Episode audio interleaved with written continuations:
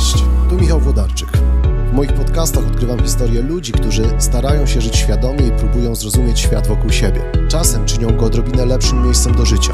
To historie o sposobie myślenia, przygodach, o emocjach, nauce, biznesie i duchowości. Posłuchaj i dołącz do naszej wspólnej podróży. Cześć Iza. Cześć. E, bardzo się cieszę, że zgodziłaś się przyjąć zaproszenie i wystąpić w tym podcaście. Jesteś psychiatrą, Psychiatrą, zgadza się. psychoterapeutą. Też. Tak wystarczy? Czy jeszcze powinienem coś dodać, przedstawiając siebie? E, No, żeby może tak. e, No to mamą trójki chłopców. Super. Może Powiedzmy. no I mam męża. A, tak, miałem okazję poznać twoich Tak. synów. Niesamowite, cię, rezolutne chłopaki. Także No. jesteś dumną mamą. Bywam. No. Yy, Chciałbym z tobą porozmawiać. Może potem jeszcze wrócimy na chwilę do twojego domu, ale chciałbym Mhm. trochę porozmawiać o twojej pracy. Dlatego, że wokół yy, twojego zawodu i twojej pracy jest masa mitów i masa nieporozumień. Mhm. Ale możemy tak zacząć, nie wiem, jakimś takim albo śmiesznym mitem, albo anegdotą, albo jakimś dobrym żartem o psychiatrach? A ty nie znasz jakiegoś? No nie, nie, nawet bym nie śmiał. No co ty? To zaraz tak wiesz, na początku Już- to ty musisz zacząć. Naj- Najczęściej to, to w ogóle ludzie też nie wiedzą, kim jest psychiatra, nie? Mhm. przede wszystkim mylą nas psychoterapeuta, psycholog, psychiatra, jakby te Mhm. wszystkie pojęcia się mieszają, nie? Tak, to prawda. Mm, Często, je- jeżeli przychodzą na przykład po pomoc, to są zdziwieni, że jestem lekarzem też. Prawda? Że pytam o jakieś rzeczy medyczne Psychiatra, na przykład, lekarz. a lekarz, nie? Że im się to nie ten. Jak za- zażartowałeś o reanimacji, nie? Tak, tak, to ja powiem dla tych, którzy tutaj, zanim włączyliśmy kamerę, No. to y, podłączaliśmy różne rzeczy z prądem i było ryzyko, że Milena, która jest realizatorką tego nagrania, porazi ją prąd. I właśnie tak żartowaliśmy sobie, czy psychiatra potrafiłby zreanimować siłą, pacjenta. czy siłą perswazji. Się. Czy raczej zacząłby dawać dobre rady. No, To tylko złe samopoczucie. to przejdzie. Tak, ale zapewniłaś, No. że z reanimacją też byś sobie poradziła. Y, To równie nigdy nie ma gwarancji, no ale podjęłabym re- reanimację na pewno. Nie, nie rezygnowałabym tutaj z ratowania. Tak? No, Ja powiem No. ci, że kiedyś wpadło mi coś w oko no. i była z nami znajoma lekarz hematolog. I No. ja mówię, ty wyjmij mi z tego oka, Marzena się nie wygłupia. Ona mówi, nie, oko jest takie obrzydliwe. nie chciała, to tak psychiatra też ma, że... Ostatnia koleżanka mówi, podeślę ci e, zdjęcie rentgenowskie syna, e, Mhm. bo tam rękę miał złamanie ręki i mówi, podesłałam też takiej innej koleżance, też psychiatrze. E, Słuchaj, słuchaj, słuchaj Natasza, to już dwie osoby, psychiatrzy czytający rentgen kości twojego syna, to już podwójna ślepa, nie? No Próba, tak. nie? No, tak, tak sobie żartujemy. Nie, ale serio Czyli psychiatra to lekarz, no, który zajmuje się... zajmuje się właściwie e, psychiką, ale od strony takiej całościowej bardziej, tak? Czyli, że e, m, czu- jakby to, to zdrowie psychiczne jest częścią całości, nie? Mhm. Dlatego też często na przykład pytamy o, o wszystko, o wszystkie inne choroby, o inne leki, które są przyjmowane, no, o człowieka jako o całość. Mhm. I, I to zadziwia ludzi, nie? Na początku. Że interesuje cię i ciśnienie, i, wszystko, cholesterol, tak, i... tak, że jakieś leki, że, że pytam o dokumentację medyczną, nie? Że na przykład, a byłem w szpitalu, ja mówię, o to może dokumentację medyczną? Nie, nie, nie wziąłem. Ale ja byłem nie? na złamanie ręki. No. No. to ma pan może zdjęcie z rentgenu? No takie za, zabuśnięcie, nie? O, kto pana No. składał? No, ale tak No, czyli jest. lekarz, Mhm. czyli psychiatra to taki lekarz, który zajmuje się pacjentem psychiatrycznym. Eee, A to już brzmi tak bardzo... nikt stygmatyzująco nie chce, no, o, nieco, właśnie, nie? nikt nie chce być No. pacjentem psychiatrycznym. Mhm. Eee, Myślę, że to bardziej od takiej strony zajmuje się tym zdrowiem psychicznym, o, takim Mhm. no bo zdrowie to w ogóle dobrostan wszystkiego, tak? I tej strony fizycznej i psychicznej. One się często splatają i są w ogóle nierozerwalne ze sobą, nie? Bo jakby nie da się oddzielić te, tej strony aspektu fizycznego od aspektu psychicznego. I myślę, że w takim, w taki, tak powinniśmy patrzeć na to, na, Mhm. na zdrowie psychiczne. E, I chyba nie nazywa się pacjenci psychiatryczni, jakoś nawet mnie tak Źle brzmi. zgrzyta mi, no. Mhm. I chciałbym, żebyśmy Mhm, o tym mhm. porozmawiali, poro- może w pierwszej części rozmowy porozwijali te wątki. Tak od razu zapowiem, że potem chciałbym porozmawiać No. o takich rzeczach z pogranicza psychiatrii, duchowości, konsultowania Fajnie. pacjentów egzorcystycznych. Niekoniecznie psychiatrycznych, ale tych, co są egzorcyzmowani, bo wiem, że, No. e, że tutaj też masz jakieś takie medyczne e, doświadczenia i case'y, które, Mhm. które mogą być ciekawe. Natomiast chciałbym, żebyśmy na razie pokręcili się w takim obszarze zdrowia psychicznego, Mhm. e, bo myślę, że tutaj jest bardzo dużo takiej dobrej, popularyzatorskiej roboty do zrobienia, bo z jakichś przyczyn, jeżeli ktoś ma problemy z cholesterolem, to Mhm. poddaje się leczeniu i nie Tak. traktuje tej kwestii e, jako, nie wiem, Jakieś po- światopoglądowej, tylko No, jako y- medyczną. No.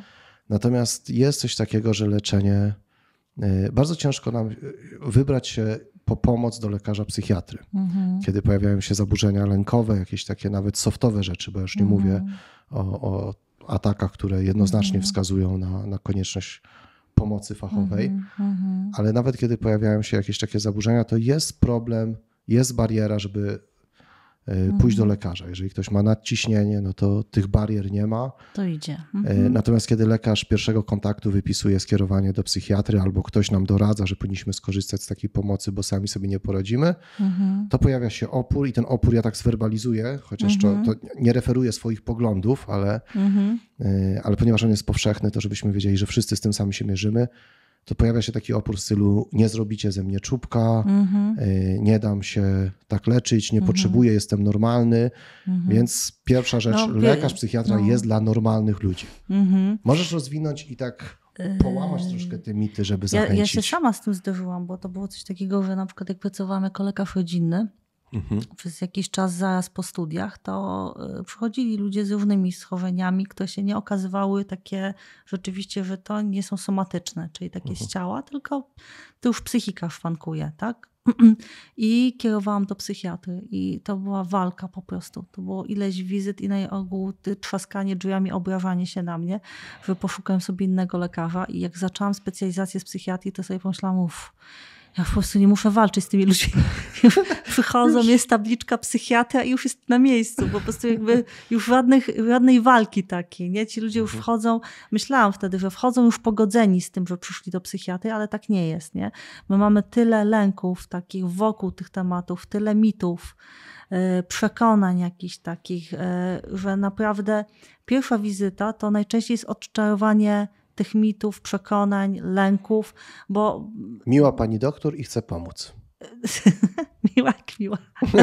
Ale takich wie, że, że przekonać tego człowieka, że to, że przyszedł do mnie, to nie jest nic złego. Mhm. Że to, że zdecyduje się na wzięcie leku, to y, nic z nim się nie stanie, że ja mu nie zmajstruję coś w głowie, że już on nieodwracalnie nie wróci jako ten sam człowiek, tak? Że, y, że musi puścić kontrolę i mi pozwolić ci po prostu przez tą kładkę taką chyboczącą przeprowadzić, nie? Bo to jest z reguły też to, nie?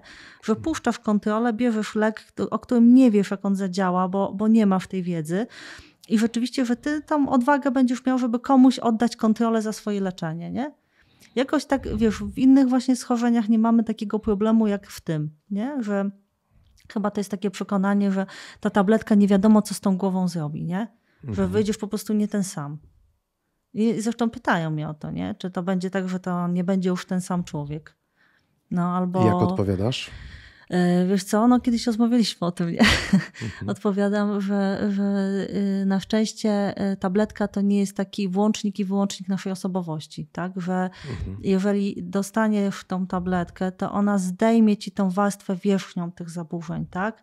Ale twój konstrukt osobowościowy, to jaki jesteś, jakie relacje budujesz, jaki masz historię życia, tego to nie zmieni, tak?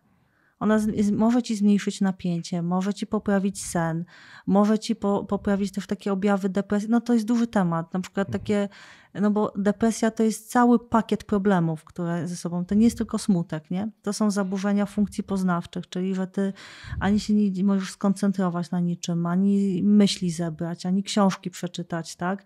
Że nie śpisz po nocach, że nie czujesz szczęścia, no, y, że nie wiem, że, że nie masz przyjemności z seksu, tak? No to jest tysiące kłopotów i ta tabletka ściąga te objawy depresji, ale zostawia ciebie jako człowieka. No i ludziom, ludziom jest to trudno zrozumieć, nie? Trudno jest nam chyba zrozumieć i przyjąć, nam myślę w takim powszechnym Mhm. e, społecznym odbiorze osobom, które nie mamy do czynienia z taką wiedzą fachową. E, ciężko nam zrozumieć i przyjąć, że choroby właśnie psychiki, Mhm. one mogą y, mieć takie czysto fizjologiczne podłoże. Tak. Tam, y, przepraszam, jeśli niewłaściwie tych słów Nie, używam, dobrze, dobrze. Mhm. ale y, bądź wyrozumiała i chodzi, chodzi o, o myśl, nie? że ciężko Mhm. nam uwierzyć, że rzeczywiście równając sobie w uproszczeniu pewne, Mhm. nie wiem, równowagę elektrolitów, czy jakoś regulując Tak. te procesy, które są bardzo chemiczne, bardzo fizjologiczne, Tak, y, możemy po prostu się lepiej poczuć. To tak jak, nie wiem, bierzemy tabletkę na cholesterol tak. y, i, i, i lepiej funkcjonujemy, czy na jakieś inne, nie wiem, na nadczynność czy niedoczynność tarczycy. Dokładnie. Tak samo Mhm. tutaj regulując sobie płyny w głowie, Mhm. czy nawet niekoniecznie w głowie, nie zawsze w głowie, Nie zawsze, bo jak bierzesz na przykład, jak masz niedoczynność tarczycy, to możesz mieć depresję też, nie? tak, to wtedy I pły- bierzesz leki na, nadtarczycy, Mhm. na, na tarczycę i wtedy ci się rzeczywiście wtórnie wyrównuje ten stan psychiczny, nie? czyli lecząc się po prostu, regulując sobie jakąś te, te Mhm. równowagi, po Mhm. prostu możemy być szczęśliwszymi Dokładnie. ludźmi, ale też lepszymi, lepszymi Tak. mężami, lepszymi żonami, lepszymi pracownikami, Dokładnie. bo na, jakość naszego życia wzrośnie. Tak. My, my czasami też pacjenci podchodzą do tego, że wie, że nie będę jakby rezygnował z tej z tego krzyża, tak? Mhm. Albo z tego ciężaru, który jest mi dany, tak? Dźwignę to cierpienie, tak? To na przykład słyszę u, e, u kobiet e, po porodzie, które nie mogą się zgodzić z tym, że mają depresję poporodową. Bo Mm. przecież wszyscy każą im się cieszyć, tak? Bo wszyscy są skupieni na dziecku.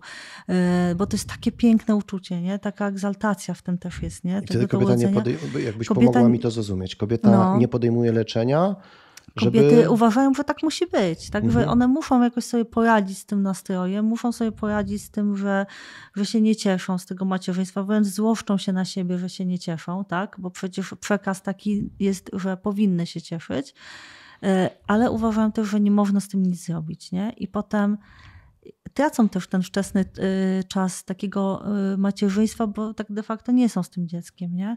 Mhm. Mm, bo trudno im się skupić na tej relacji, budowaniu relacji z dzieckiem, bo, bo są w objawach depresji.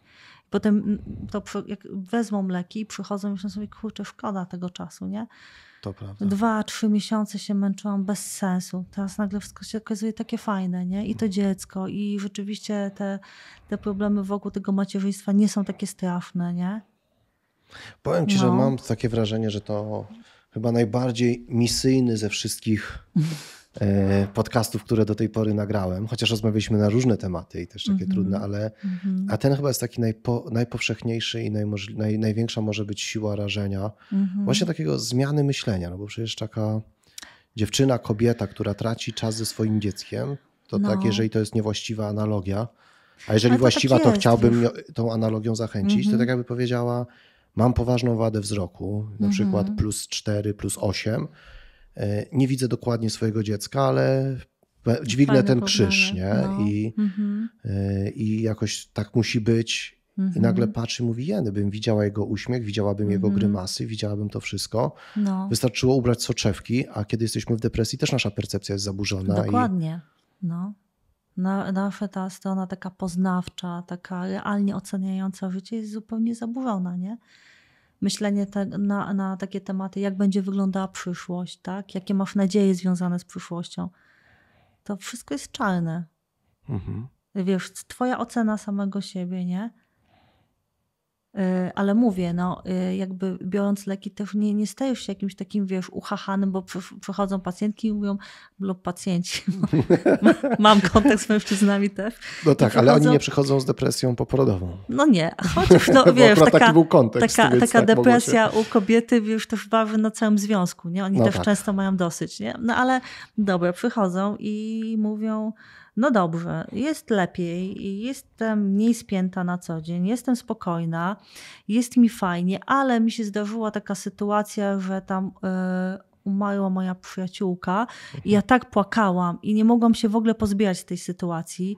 No, znowu wrócił jakby ten stan, nie? A, Ja mówię jakby, a, tak jakby okej, tabletka no, mówię, była na żałobę, ale na ca całe szczęście, że ona płakała w tej Mhm. sytuacji straty bliskiego przyjaciela, czy całe szczęście, że płakała, że na przykład w pracy ktoś y, niefajnie ją potraktował, czy nieadekwatnie, tak? Że się poczuła oszukana w jakiejś sytuacji i zareagowała płaczem, smutkiem albo złością, nie?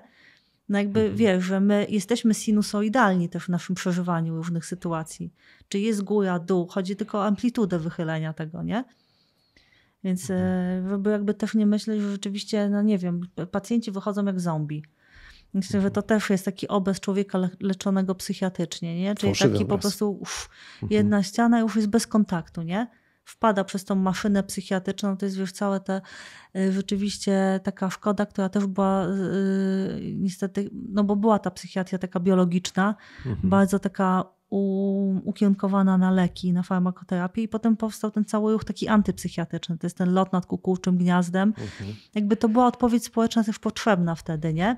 Ale ona zrobiła taką szkodę, że, że myśli się tak stygmatyzująco o psychiatrii, o leczeniu psychiatrycznym, nie?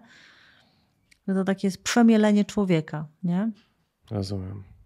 No, E, Tam też bardzo popularne są elektrowstrząsy. no, bardzo fajna metoda. No właśnie słyszałem, e, No. że to jest, to, to nie jest tak, że to lata 70. i dawne rzeczy, tylko bardzo skuteczna, Mhm. teraz już w znieczuleniu chyba ogólnym.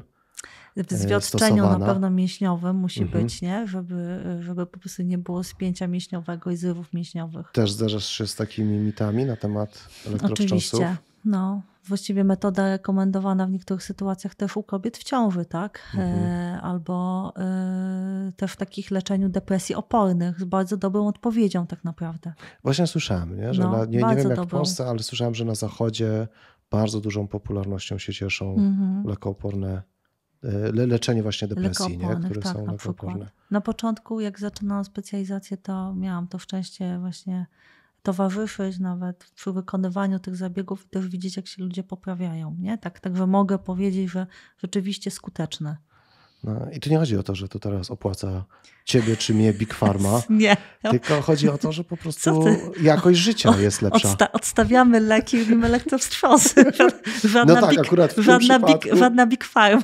No tak, w przypadku elektrowstrząsów to wtedy, nie wiem, General Electric albo, nie, albo jakaś taka no. Enea No, sponsoruje ten odcinek, nie? Bo to jednak skądś ten prąd trzeba wziąć, ale tak Dokładnie. całkiem serio mówiąc, tak naprawdę mówimy o podnoszeniu jakości życia. Mówimy o Tak. tym, że Mhm. nie wiem, zoperowanie, ja nigdy nie rozróżniam między tymi dwiema chorobami, więc mi Mhm. wybacz, e, ale zaćmy albo jaskry, nie? Że, Mhm, że, że mhm. to No, zoperowanie niewidzenie, ono zaćmy, nie, nie? musi być Mhm. zaćmy, nie? Że to Mhm, wystarczy mhm. prosty zabieg operacyjny i I zaczyna człowiek widzieć. ktoś odzyskuje wzrok. I tu Mhm, tak samo mówimy mhm. po prostu o poprawie jakości życia. Tak, tak. Czy to jest też taka adekwatność? Kiedyś podobało mi się porównanie mojego kolegi tam e, przekonywał, Mhm. e, że rzeczywiście trzeba włączyć leki przeciwdepresyjne.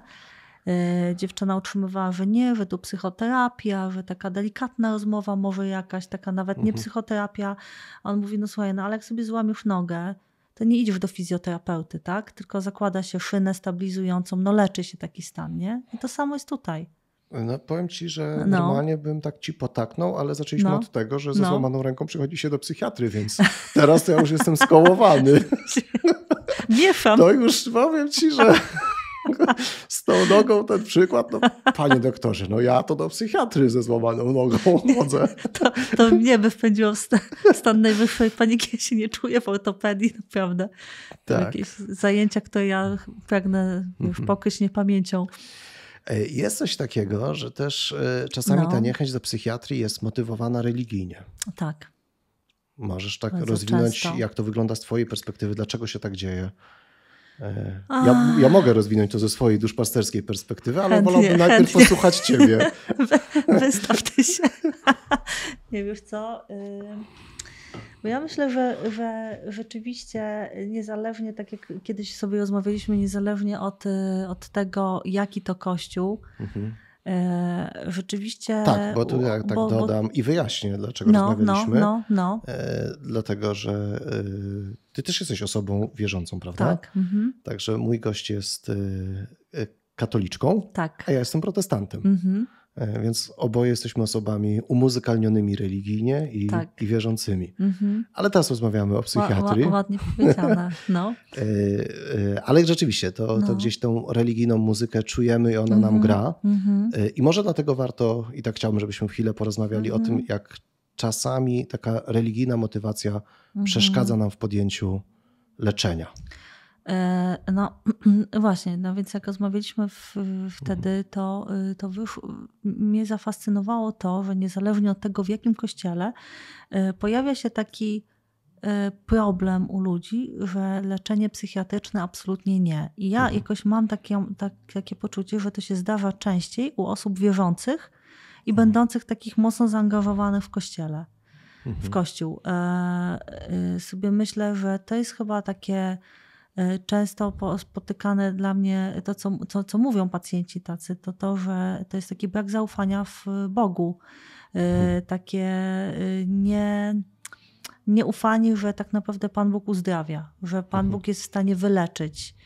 Chociaż zupełnie tego nie rozumiem, bo nie, nie mają tych samych dylematów wobec chorób somatycznych, typu cukrzyca czy naciśnienie rzeczywiście, tak? No, no leczą się, tak? Ale tutaj jest nagle takie że, że jak, jak mają e, przyjść i nie zaufać, tak? Czy jakby e, też chyba mieszanie też tutaj e, tematów właśnie opętania, działania złego ducha, że ten objaw choroby to jest bardziej takie opętanie, że może to jest działanie złego, tak?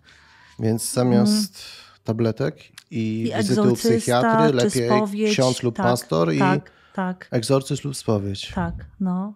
I, i, mhm. I jakieś takie, wiesz, nawet historie, e, naprawdę e, pamiętam pacjentki, która potem zresztą mówiła mi, że ona, ona chce o tym mówić, chce, chce, żeby ludzie tą jej historię poznali, bo ona bardzo długie lata się e, borykała z zaburzeniami lękowymi, ale takimi ciężkimi, z takimi właściwie mhm. epizodami że ona e, jakby też traciła jakby konto, takie bardziej było dysocjacyjne już, czyli ona na przykład e, padała na ziemię, nie było z nią kontaktu, nie mogła mhm. oddychać, wzywali pogotowie, tak? Ona e, długo, zanim, nawet jak włączałam lek jej, to ten proces włączania był dłuższy niż zwykle, bo ona po prostu się bała panicznie tego leku.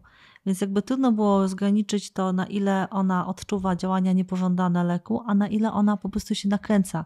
Mhm. No bo tak jak jest efekt placebo, to w drugą stronę jest ten efekt nocebo, czyli takiego negatywnego podbijania jakby od tej strony psychicznej działania leku. Tak? To możesz wyjaśnić, na Czyli coś takiego, placebo? że no placebo to jest tak, że my jakby y, nie z powodu rzeczywistego, realnego działania leku odczuwamy poprawę, tylko to już ta strona psychiczna nam jakby dopowiada, że musi być ta spektakularna poprawa, bo bardzo e, Czyli jej oczekujemy. To na to się składa. Mąki, a to już, Dokładnie, a wiem, nam się poprawia. Leczony, to się a nam się czuję. poprawia. I to też jest efekt jakby taki ja efekt. Tak jak wchodzę już... do gabinetu, to mi wszystkie, od samego I, ale, wejścia do no, gabinetu, no, ale, wszystkie objawy mi tak, no to, przechodzą. To, Obojętnie, czy idę z mm. chrypą, grypą, czy no, gorączką. No, no, jakby takie myślenie, Biały nie, że... fartuch i człowiek zdrowy. Tak, no. No wiesz, lekarz, lekarz ma pełnić taką rolę nie? z założenia, że uzdrawia jakby już swoim kontaktem, nie? No, to Jak pacjent podatny, to to działa. No, a ten drugi efekt nocebo jest takim przeciwnym, czyli że my odczuwamy jakby nie ma tego działania niepożądanego, ale nasza psychika już to produkuje te objawy, ponieważ z lęku i z takiego oczekiwania, że coś złego na pewno się wydarzy, nie? Tak, niektórzy tak mają, że biorą cały czas leki do momentu, aż przeczytają ulotkę. Ulotkę, dokładnie. Jak przeczytają ulotkę, nagle się pojawiają Albo... wszystkie wymienione tak. tam tak, albo czytają ulotkę i da, da, da, da i wszystkie objawy dokładnie Ponieważ mi wymieniają. jesteś psychiatrą, to ja nie będę mówił, że ja tak mam, bo wyciągniesz jakieś wnioski. Spokojnie. ja ulotek nie czytam, bo zaraz po, po, wszystko mam po nagraniu sobie porozmawiamy, nie martw się. Nie, ale serio, wiesz, ja no. naprawdę nie, nie, oglądam w ogóle w domu programów bardzo medycznych. Dobrze, bardzo dobrze. Nie lubię tych wszystkich takich e, reportaży o ludziach no. E, ciężko chorych. To nie dlatego, że jestem niewspółczujący, tylko mm. Nawet na zajęciach z bioetyki pamiętam, że Wiesz co, ja ktoś rozmawiał o jakichś chorobach, mm -hmm, a ja od mm -hmm. razu czułem. Nie? Ja, ja ktoś choruje lubię. na kolano, mm -hmm. rozmawia się o tych powikłaniach związanych, a ja czuję ból w kolanie od samego oglądania. No, zresztą trzeba wiesz, też uważać, bo takie programy, e, jeżeli mają dobre przesłanie i rzeczywiście takie mobilizujące ludzi, żeby coś ze sobą zrobić, to fajnie, ale jak mają siać panikę, to mhm. jest to bez sensu. Nie? To prawda. No. Ale, e, ale w każdym razie u niej to szło wolno w końcu się udało to uzyskać tą odpowiedź o wiele dłużej niż normalnie. I ona naprawdę wróciła po jakimś tam czasie leczenia z taką ulgą i mówi, że to było takie bez sensu.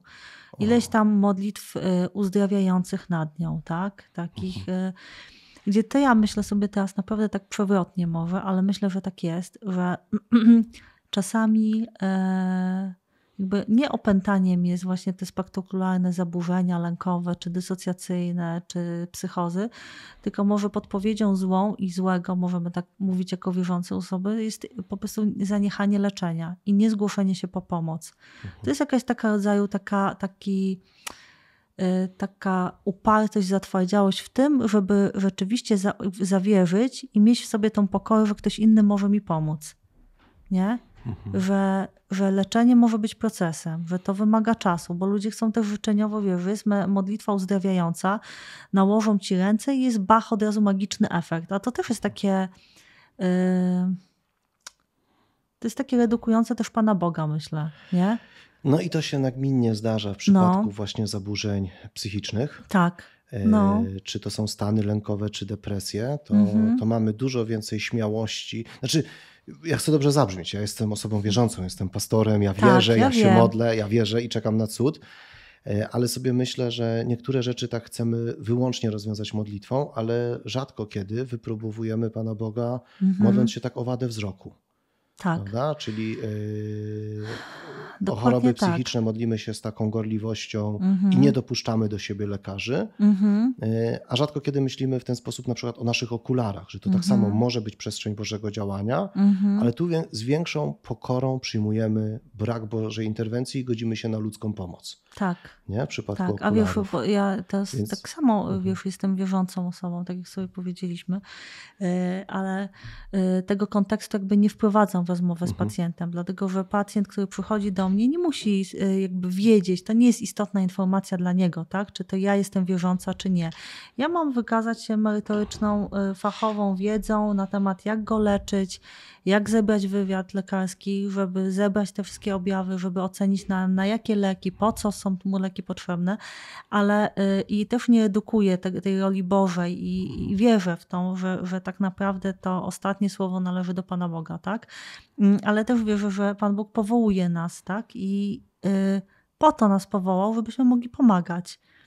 Y, że, że po co nas stawia na, na drodze y, człowieka, który ma takie zaburzenia, żebyśmy mogli mu pomóc realnie, żebyśmy mogli stworzyć relacje, nie? Bo, bo choroba psychiczna to też jest rodzaj takiego zamykania się na relacje człowieka, nie?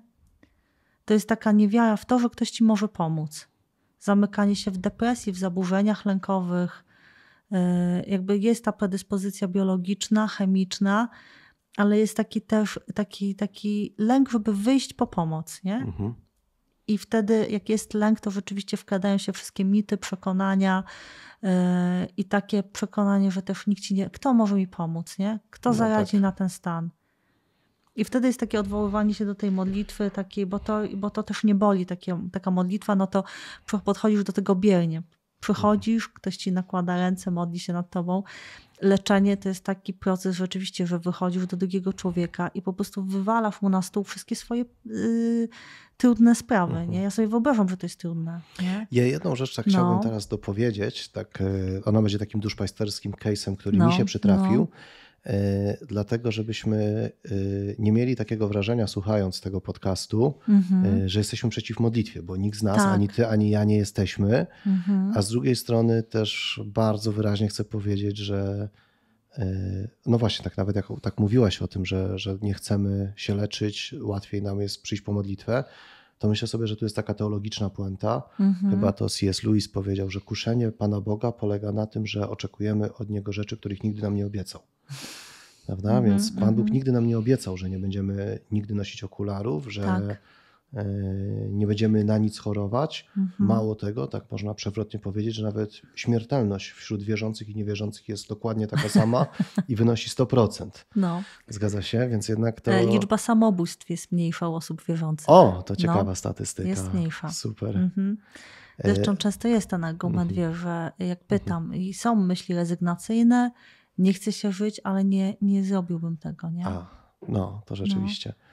Natomiast Więc, rzeczywiście mm -hmm. kuszenie Pana Boga to jest to, że oczekujemy od Niego rzeczy, których nigdy nam nie obiecał. Mm -hmm.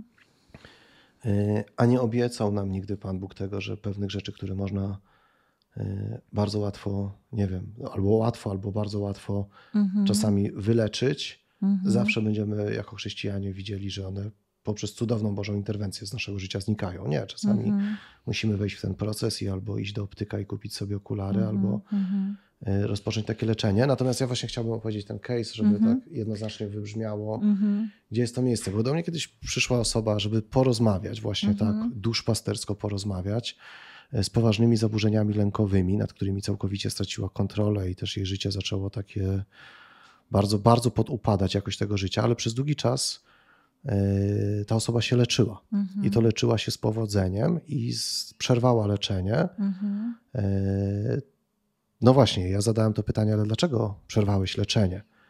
On mówi, no bo w zasadzie tak cały czas nie mogę żyć na, na tabletkach, Ach, że no. tu rodzina mówi, ciągle Mhm. bierzesz te prochy i tak dalej. Mhm. Y, I moja odpowiedź była, wiesz co, ja chętnie z tobą porozmawiam bardzo długo, tylko najpierw Mhm. kilka pytań, nie? Czy miałeś jakieś takie objawy uboczne tego Mhm, leczenia? Nie, mhm. świetnie dobrane leki, nie? No nie wiem, że przygnębienie albo zacząłeś tyć, albo Mhm. y, coś, jakiś inny taki Mhm. objaw. Nie, nie, po prostu świetnie funkcjonowałem, dobrze mi się Mhm. żyło, ale odstawiłem tylko po to, żeby nie brać tabletek, żeby nie mieć Mhm, tego świadomości, mhm. że ja się jakoś wspomagam. Mówię, no to wiesz co, to ja mogę z tobą porozmawiać, możemy porozmawiać o Panu Bogu, o zbawieniu, Mhm, o tym wszystkim, mhm. co jest treścią mojego głębokiego przekonania, że przynosi radość, pokój w życie, ale pod jednym warunkiem, Mhm. że nigdy tej rozmowy nie zastąpisz na to, co Mhm. musisz zrobić koniecznie. Wrócić do domu, umówić się ze swoim lekarzem Mhm. i wrócić do leczenia. Mhm. Że ta rozmowa nie może ci zastąpić e, tego leczenia. A dlaczego pytałem o te objawy? Ja mówię jeszcze, wróć do domu i uklęknij Mhm. przy swoim tapczanie i podziękuj Mhm. Panu Bogu za to, że Mhm. miałeś dobrze dobrane leki. Mhm. Bo są też osoby, które zmagają się z z chorobami psychicznymi i przez Mhm. pierwsze pół roku, drugie pół roku, trzecie pół roku Mhm. nie chcę powiedzieć eksperymentują, ale próbują różnego rodzaju leczenia i ono nie przynosi zamierzonych efektów, e, albo efekty uboczne są tak uciążliwe, że nie mogą. Więc ja mówię, nawet to, że tak, Tak. łatwo jest Tobie pomóc, potraktuj jako przedmiot wdzięczności Panu Bogu. Tak. Za to, że tak jak ja dziękuję za insulinę dla mojej córki, nie? która Mhm. jest e, cukrzykiem pierwszego typu. Ja Mhm. jestem wdzięczny za to, że żyję teraz, a nie 200 lat temu e, Mhm. z tą samą chorobą w rodzinie, bo, bo 200 lat temu to był wyrok śmierci, a dzisiaj to jest uciążliwość w postaci chodzenia z pompą insulinową, nie? Więc Wiesz, no ja myślę sobie tak, że Bóg nam, wie, że jakby my powinniśmy mieć taką wdzięczność nie tylko za te leki, ale nawet za takie leki przeciwbólowe albo antybiotyki, nie? które no tak. traktujemy jako taką całkowitą e, oczywistość, a tak naprawdę byśmy wielu chorób nie przeżywali. Więc jakby no mamy za co mieć wdzięczność. Ale tak, ja myślę sobie, że od tej strony w ogóle wdzięczności to jest e, fajne spojrzenie. E, Ale też sobie myślę o tych ludziach, którzy mm, mają objawy jakieś takie e, niefajne po lekach i też ich wtedy zawsze namawiam na to, żeby się odzywali bo każdy ka- jakby no, mogą, mogą występować takie objawy i można to wszystko jakby modyfikować, zmieniać, dogadywać się, nie? No to jest cały czas takie zaproszenie do relacji, nie? Do No. takiego, e, do takiej odwagi, żeby komuś to oddać. tak. A co do modlitwy, jeszcze się wy- żeby nie było, że, że rzeczywiście ja tu y, neguję modlitwę. Ja na przykład y, te, tego też pacjentom nie mówię, ale ja się, ja się modlę do Ducha Świętego przed, tak? Przyjmowa- przed swoją pracą. O, o światło, o mądrość, o takie rozeznanie. Więc, więc jakby ja osobiście nie, absolutnie mam przekonanie do, do tego, że to jakby kto jest tutaj najważniejszy. Nie? Super. ale y, co nie zmienia faktu, że ludzie no, potrzebują leków, potrzebują leczenia.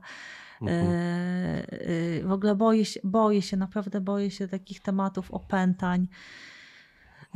W sensie, że nie boję się samego opętania, tylko boję się, żeby po prostu y, ludzi, którzy są do zdiagnozowania, którzy są chorzy psychicznie, w sensie takich poważnych chorób typu schizofrenia, psychozy, tak? Jakichś spraw, które naprawdę trzeba leczyć, żeby nie mieszać tego z opętaniem. Tak. Bo to jest też krzywdzące dla tych ludzi. To za chwilę, wiesz co, przejdziemy do opętań, Mhm, tylko tak bym mhm, chciał, mhm. y, wiesz co, podsumować nawet No. chyba tą część. Nigdy tego nie No. robiłem, natomiast, No. y, ale też to jest chyba podcast, w którym najwięcej mówimy o modlitwie póki co ze wszystkich tych rozmów. E, Mimo, że tu były też e, z osoby z misjonarzami rozmowy i Mhm. tak dalej, to widzisz, że tutaj przy okazji chorób psychicznych e, najwięcej też takich modlitewnych deklaracji zostało sformułowanych, super. E, Ale ja bym właśnie chyba tak chciał przedefiniować, że chyba za często traktujemy e, pomoc e, psychiatryczną jako konkurencję wobec Pana Boga, a nie Dokładnie. narzędzie działania Pana Mhm. Boga w świecie. Dokładnie tak. Nie? Więc, więc tu chyba może warto, jeżeli ktoś słucha i ma tego typu bariery, albo Tak. ma wśród Mhm. swoich bliskich osoby, które jakoś traktują to jako taką kapitulację, Mhm. poddanie się albo kryzys wiary, jeżeli pójdę do lekarza psychiatry, to nie należy tego traktować, tylko tak jak kiedy poddajemy się operacji wyrostka robaczkowego Mhm, albo mhm. y, czegoś innego, mówimy, Kiedy Panie Boże, nawet. nagminna no. modlitwa, wiesz, y, kiedy ktoś idzie do szpitala i prosi o Tak. modlitwę we wspólnocie czy w Mhm. kościele, mówimy, Panie Boże, pobłogosław ręce tych lekarzy, daj im Tak. mądrość, dobry warsztat, sprawne wykonanie. Mhm. E, To tak samo tutaj, nie? To chyba nie należy traktować jako kapitulacji, Mhm. ale wręcz jako sięganie po narzędzie Tak. E, czynienia sobie tego świata jednak bardziej poddanym, czy mniej naznaczonym cierpieniem. Nie? Nie kapitulacja, ale też taki akt odwagi i miłości wobec innych. Tak, Dlatego, że wiesz, bo jak my wychodzimy z depresji, to wychodzi cały system z depresji, nie? super. Możesz to powtórzyć? No to bardzo dobre zdanie jest. Ale nie wyjdzie już mi tak Ale nie, nie, nie, to my cały czas nagrywamy. To tak, żeby dwa razy poszło w odcinku, ja chcę. To nie do cięcia. do cięcia. Że jak my wychodzimy z depresji, to cała rodzina wychodzi. No, bo to jest system. Super. No.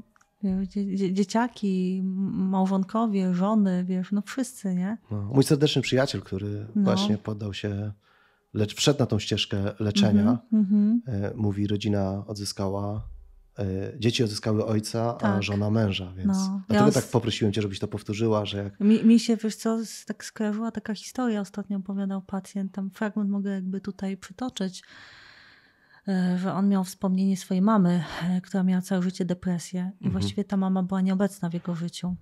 mhm. Ona cały czas lewała sobie w pokoju, przychodziła i zamiast zająć się domem, zamiast żyć, zamiast funkcjonować, ona lewała, nie?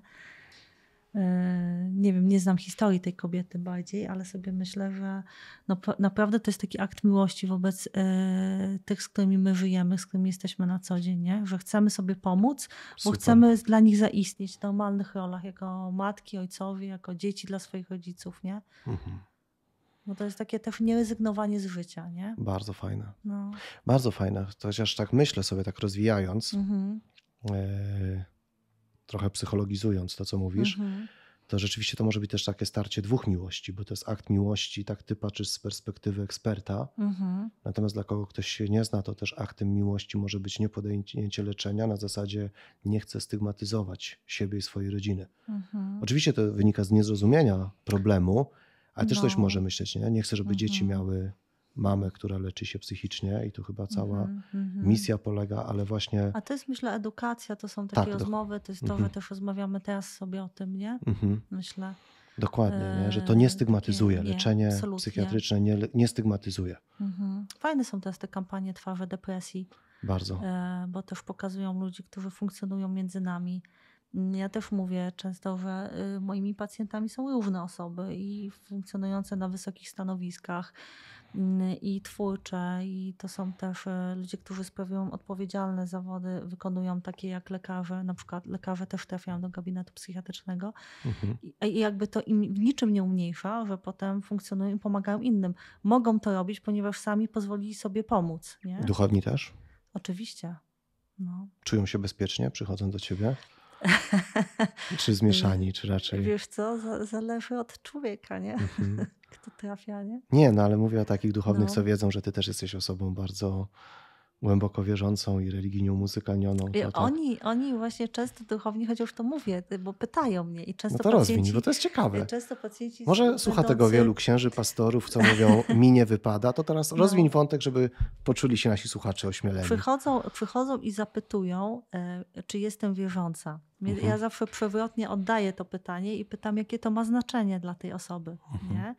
Czy ona, y, on, oni z reguły potrzebują usłyszeć to, żeby czuć się bezpiecznie, że ja nie będę tu wprowadzała jakichś takich wątków Mhm. y, nielegalnych. Tak? Mhm. I, I to też jest właśnie to odczarowanie psychiatrii, nie? że psychiatria no to, to jest rzeczywiście gałąź medycyny, to jest, to jest wywiad medyczny o funkcjonowaniu, o tym, jak to wszystko przebiega w jego życiu codziennym, bez wchodzenia w jego światopogląd, w jego przekonania, bez jakichś złych podpowiedzi. Nie? Mhm. E, A jakie to ale- są te wątki nielegalne, których nie masz wprowadzać? No właśnie, ja się zastanawiam, czego oczekują, y, nie wiem, czasami małżeństwa, o to nawet nie osoby duchowne, ale małżeństwa. Mhm. To są takie obawy, czy na przykład jak trafi, ty- czy ja coś nagadam na tą drugą stronę w małżeństwie i to spowoduje, że ta strona y, się zniechęci do tego swojego małżonka i odejdzie, nie?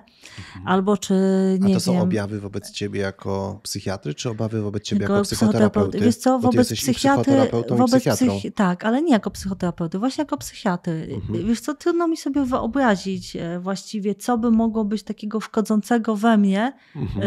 e, dla osoby wierzącej, nawet gdybym była niewierząca. No tak. Nie? Nie, ja, na przykład y, mam kolegów niewierzących, wykonujących ten zawód. Nie wyobrażam sobie, co takiego by mogło być w nich, co by mogło zaszkodzić. Nie? No, rozumiem. Y, w tym, żeby byli dobrymi profesjonalistami, nie? Ale s- są, są takie obawy, ale y, osoby duchowne nie y, skorzystają i, i, i leczą się. I bardzo dobrze, że to robią. Bo myślę, że, że to też taka delikatna tutaj mm, y, przestrzeń, kiedy osoba duchowna boryka się twoi- ze swoimi problemami i nie korzysta i nie, nie szuka pomocy. Nie wiem, jak ty, ty sądzisz o tym. Tak, to są zawsze Nie? jakieś takie bardzo Mhm. E, dramatyczne e, wiadomości i też no, nieprzypadkowo myślę, że media też bardziej się interesują Tak. na przykład samobójstwami wśród Tak. e, duchownych, Mhm. dlatego że one są dramatyczne, no bo No bo... no właśnie, myślę, że odsłaniają właśnie problem samotności Mhm. i myślę, że też odsłaniają problem takiej trudności, nie chcę powiedzieć, że większej, ale innego charakteru trudności w sięganiu po pomoc. Tak. Nie? Tak, taki, taki wiesz co, y, to jest trochę takiego y, idealizowania tego swojego stanu kapłańskiego, myślę. Mhm. Y, takiego nie, nie, nie wiem, może myślenia, że nie mogę się pokazać takim nieidealnym, Mhm. takim nie będącym w autorytecie tego kapłana, nie wiem, księdza, pastora, tak? Takiego, żeby być takim, wiesz, pozwolić sobie na taką słabość, nie? Że Tak. to jakoś zabierze kompetencje, nie wiem. No, cały film Depresja Gangstera to humoreska Tak. i, i, i oś i kanwa w zasadzie śmieszności tego filmu polega na tym, że jest kont- kontrast między byciem gangsterem, mafiozą Mhm. Tak. y, i przeżywanymi epizodami depresyjnymi. No, czy, czy... jakby jak, jak tu wyjść I tak z roli, samo nie? myślę, że tutaj Mhm. właśnie tak samo te epizody depresyjne, one tak bardzo nie przystają do tej społecznej Mhm. roli, jaką pełni Tak. duchowny. A ja bym wolała. który zawsze przykład... ufa, jest no. nośnikiem nadziei, bo to Tak. jednak y, to jest wpisane w pakiet. Nie? Jednak Mhm. chrześcijaństwo to jest przede wszystkim nadzieja. Tak. No ale Nie? nie wolałbyś wiedzieć na przykład. e, e, No proszę, mów, mów, mów. Nie wolałbyś wiedzieć, że twój pastor na przykład e, przeszedł epizod depresji. No ale jakbyś wytłumaczyła taki No. za, zarzut, no ale co to jest za nadzieja, jak zbudowana na prochach? W sensie? No taki zarzut by mógł się No. pojawić, że to, to, taka, to nie jest taka nadzieja wynikająca, nie wiem, z teologicznych prawd, tylko y, Ale z mamy działania... prawo tracić nadzieję. Tak, no, no właśnie dlatego się pytam, jakbyś No. ty to rozwinął. Ja nie, No. ja nie formułuję tego zarzutu, No, no, tylko no, pytam, jakbyś na niego ty odpowiedziała. Ja sobie myślę, że w ogóle każdy ma prawo stracić nadzieję, każdy ma prawo zwątpić i Super, mieć ja słaby moment. super, no to, to są Chyba- trudne momenty, ale absolutnie znaczy, ja się chyba zgadzam, bym że... wolała, żebym wiedziała o tym, że, że nie wiem, że księża, że pastorzy tracą, że mają słabsze momenty i Mhm. wychodzą z nich, tak? Że sięgają po pomoc, niż gdybym miała mieć poczucie, że jednak albo udają, albo funkcjonują w jakiejś podwójnej rzeczywistości, yy, albo nie wiem, że są idealni i nie przeżywają, chociaż nie wierzę, bo, bo to jest niemożliwe, tak? Bo życie jakby nas wszystkich dotyka tak samo, nie? No. Y, No to ja tak wiesz, z tych twoich psychiatrycznych y, Mhm. rozkmin No, mogę wyciągać jako teologiczne wnioski, ale rzeczywiście ja jestem o tym głęboko przekonany, że wierzymy tak Mhm. naprawdę w te prawdy, mhm, w które mieliśmy odwagę zwątpić. mhm. I No dopiero na nowo, jak po zwątpieniu, jak potrząśliśmy i to się ostało, to wierzymy. A Tomasz Halik, Tak. e, taki wybitny e, katolicki ksiądz, profesor, e, który pisze świetne książki, on właśnie mówi, że on nie wierzy tym, którzy mają taką stuprocentową pewność wszystkiego, co mówią, taką Tak. fundamentalistyczną pewność. Ja się też obawiam takich mówi- ludzi. Tak, Mhm. też się obawiasz, nie? On też właśnie jest nieufny, więc ja też Mhm. ufam bardziej tym, którzy mieli odwagę zwątpić Tak. Mhm. i wyszli z tych zwątpień cało, nie? niż ci, którzy mówią, że Mhm. nigdy nie zwątpili. Ja boję się kryzysu takich ludzi, wiesz? Mhm. Bo sobie myślę o tych latach, w których oni e, obudowywali się przekonaniami, wchodzili w pewne role, mhm. nie poddawali swojego życia refleksji żadnej tak obronnie i nagle dotyka ich kryzys. Super to, co mówisz. Bardzo... To jest po prostu wtedy rozpadka na tysiąc kawałków, nie? No. Wiesz, zbierasz wtedy właściwie nie wiesz, co masz chwycić, nie? No. Czyli zgodzisz się z tym, ja często w rozmowach duszpasterskich używam takiego sformułowania, że ono też jest dobre pod takim względem, nie wiem, z, two z Twojej perspektywy ocenianym takiego zdrowego rozwoju mhm. E, też psychicznego osoby, kiedy mówię, Pan Bóg nie boi się naszych wątpliwości. Mhm. Żeby być ze sobą szczery, żeby też nie bać się mówić Bogu o naszych wątpliwościach, a nie tylko mhm. ciągle, nie wiem, jak to ładnie nazwać, obudowywać taki Aha. Znaczy, ja, ja, mit, jest, co, ja jestem też przekonana, że e, ja, ja mam taki obraz Boga, e, że On jednak od, oczekuje takiej też partnerskiej relacji. Mhm. Czyli ja nie będę chować e, swoich wątpliwości, nie będę, e, nie będę e, unikała jakby z nim tych konfrontacji, że, że jest mi źle, że czuję frustrację, że czuję złość, tak? że jest mhm. źle w moim życiu, tak? że nie jestem idealna. No tak sobie wyobrażam, że my jako ludzie mamy prawo do tego. Nie? I to jest ten aspekt taki, taki, tego zdrowia psychicznego. E, I to dotyczy wszystkich, myślę. Nie? Ciekawe. No. No co? Bardzo ciekawe to jest, jak to wiesz, wygląda tak z twojej perspektywy, e, gdzie myślę, że, że dużo częściej widzisz osoby. Bo ja też się nie czuję lepiej od moich. się e, świat, tak. Nie? Ja na przykład też a propos wdzięczności, to ja mam dużą wdzięczność do moi, dla moich pacjentów, bo e, jedna, jedną wdzięczność mam taką, że oni przychodzą i mają odwagę mówić o swoich trudach, mają, mają taką odwagę, żeby powiedzieć mi, że jest źle, że przeżywają kryzys Y, że mnie wprowadzają do swoich historii życia, co nie jest też łatwo dzielić się taką intymnością z człowiekiem, który jest dla ciebie obcy. Wchodzisz do gabinetu obca kobita po prostu, nie? I, i mówić o swoich najbardziej intymnych rzeczach w życiu, nie? Zawierzyć, zaufać temu człowiekowi. Ja, że oni mnie wprowadzają w historie, które są często piękne. Oni, mhm. tego, oni u siebie tego nie widzą, bo widzą się w momencie kryzysu.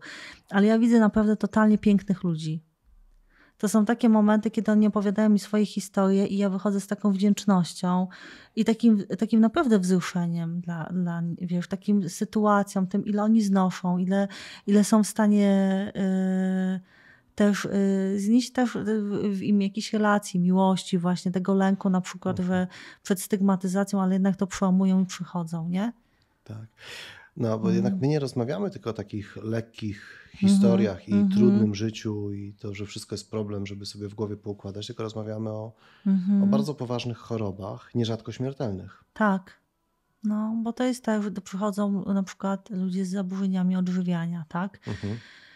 E, to jest taka choroba bardzo, bardzo wysoce śmiertelna, bardzo mhm. obciążona śmiertelnością, bardzo trudna do leczenia. E, to często przychodzą rodzice z takim dzieckiem chorym na anoreksję. Mhm. E, I to wtedy widać, ile, jaka to jest delikatna struktura, wiesz, tej całej relacji ich, ile jest w nich lęku, jak bardzo delikatnie trzeba się w tej całej sytuacji poruszać, nie? No to są naprawdę poważne sprawy, ale też, yy, yy, też absolutnie nie do zostawienia, nie? do, do gdzieś takiego zamiatania pod dywan, do nieprzychodzenia, nie szukania pomocy, nie?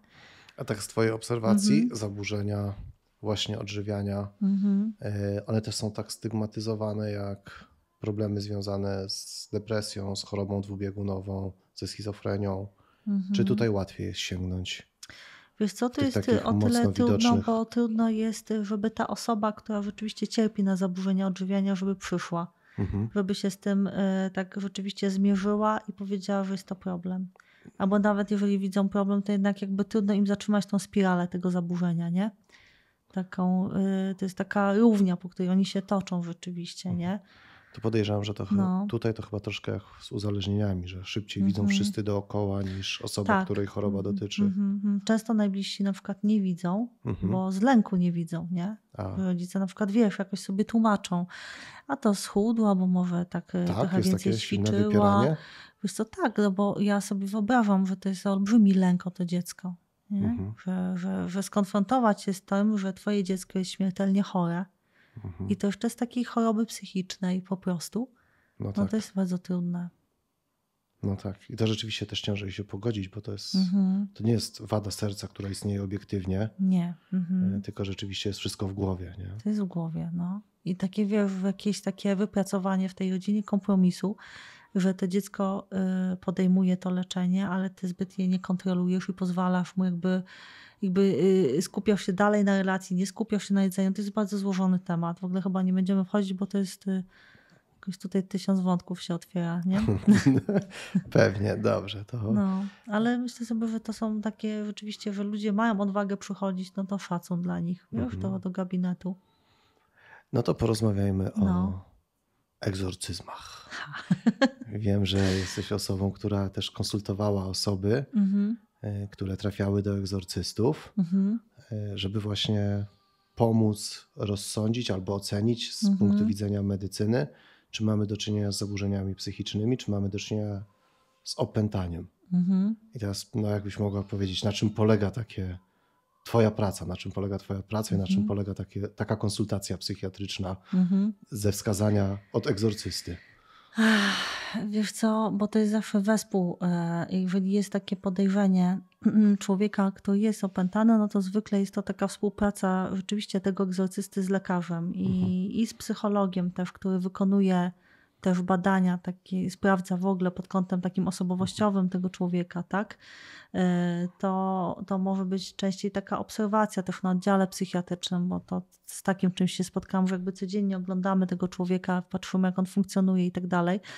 Mm, wiesz co, myślę, że to jednak, e, no bo w y, psychiatrii w ogóle w, w tej klasyfikacji zaburzeń psychicznych jest coś takiego jak trans i opętanie, nie? Jest taka choroba? Jest, jest, taka, jakby, jest taki punkt w tych kryteriach, Ale nie? dla niewierzącego psychiatry wtedy jak to takie No to y, jakby tu choroba, jak, jak nie ma złych duchów, to jak może no to być jest, no opętanie? No to, ale opętanie jako zaburzenia dysocjacyjne. Mhm.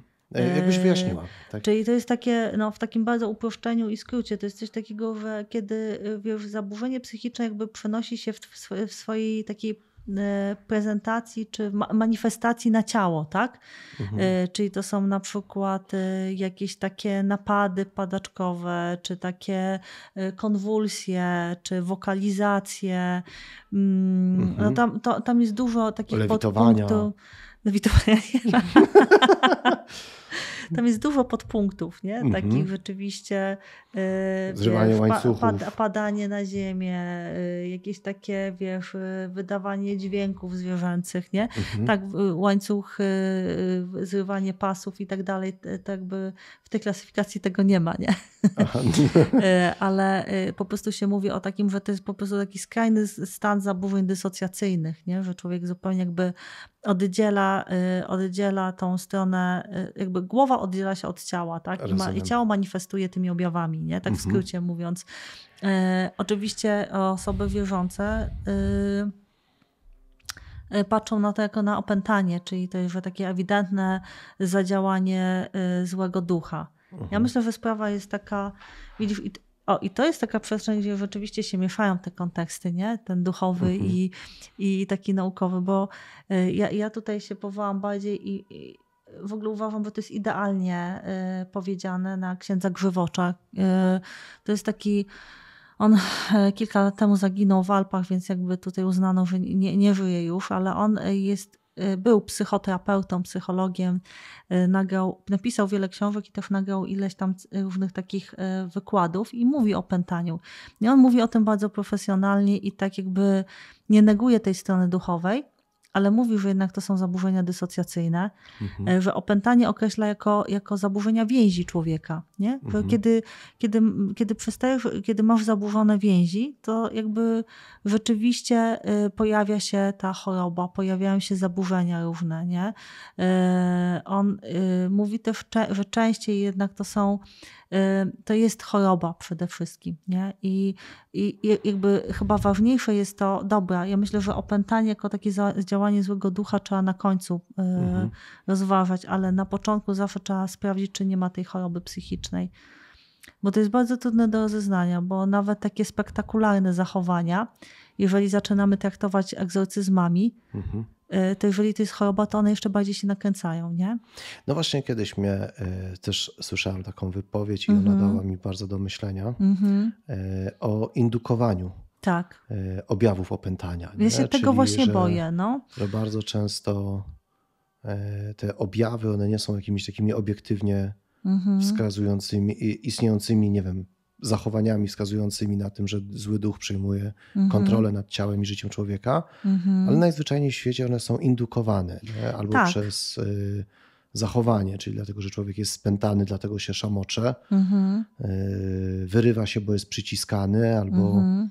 y, albo też właśnie ma jakieś zaburzenia psychiczne i w określonych kulturach te objawy opętania są takie, jakie dana kultura uważa, że są objawy opętania, dokładnie że one nie są obiektywne. kompatybilne nie? Do, do tylko- kultury, i do, do dokładnie. zwyczajów, do przekonań. Y, Bo właśnie w jednym z wykładów on y, niesamowicie właśnie obrazowo i tak przekonująco opowiada pewną historię dziewczynki, która Mhm. jest właśnie jest kościół dominikanów, wiesz, oświetlony ołtarz, mrok wszędzie panuje, tłum ludzi, po prostu tłum ludzi, no idealna sytuacja i Muzyka nagle... z dziecko Rosemary. Nie. I dziewczynka, i podchodzi dziewczynka do, do y, dziewczyna do, do komunii, nagle uderza w tą paterę, wyrzuca Aha. wszystkie komunikanty, wiesz, pada na ziemię.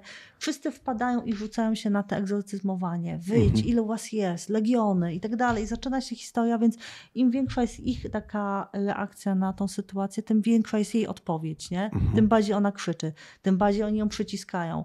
I jakby obustronnie się dzieje. I, I on opowiada, ten ksiądz o tej sytuacji, że on podchodzi, mówi, dobra, w końcu zareagował, podszedł, mówi, podszedł do tej dziewczyny, przytulił ją i mówi, jak ty masz na imię? Milenka. Milenka, spokojnie, wszystko będzie dobrze.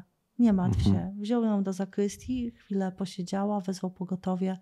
Chora dziewczyna pojechała, nie? I Tak. on przestrzega przed takimi nadużyciami, nie? Jaka to przed przemocą, no bo takie unieruchamianie człowieka, wiesz, stosowanie jakichś takich, No tak. mm, to jest forma przemocy, nie? Znaczy ja, ja znowu nie chcę być wywrotowa, bo, bo wyobrażam Jesteś. sobie, że,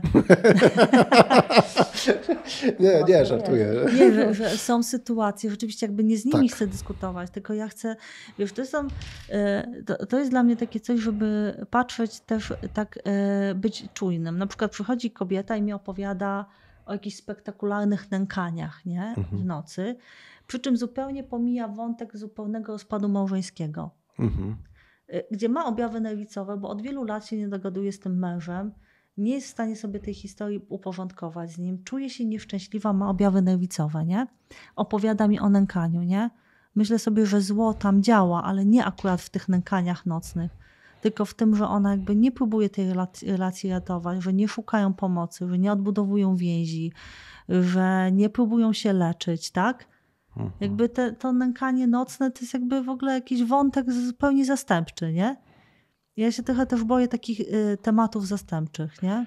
No nie, ja się też tak boję, że łatwiej jest, bo ja jestem głęboko przekonany, że Mhm. w zasadzie e, tak od strony duchowej i No. teologicznej, że modlitwa egzorcystyczna, Mhm. e, modlitwa, która łamie działanie złego ducha w życiu człowieka, Mhm. jest krótka i prosta Mhm. i pełna miłości. Nie? Tak. Tam Pan Jezus się z nikim nie szamoczeń, z nikim Tak, e, się nie, e, nie wiem, e, nie mierzy na siłę Tak. i tak dalej, nie? Tak. Tylko, tylko po prostu ogłasza uwolnienie tak. nad życiem e, człowieka. Natomiast my Mhm. byśmy chcieli wiele naszych problemów, e, no chyba tak scedować na to, że one są egzogeniczne, a nie endogeniczne, tak. że Wiesz, ktoś z zewnątrz przejmuje nad nami kontrolę, a Tak. nie chcemy wykonać tej całej Mhm. pracy, dokładnie która jest tak, wykonana w naszym i to już nie w głowie, ale w naszym sercu, tak. w naszych emocjach, w naszych relacjach z innymi.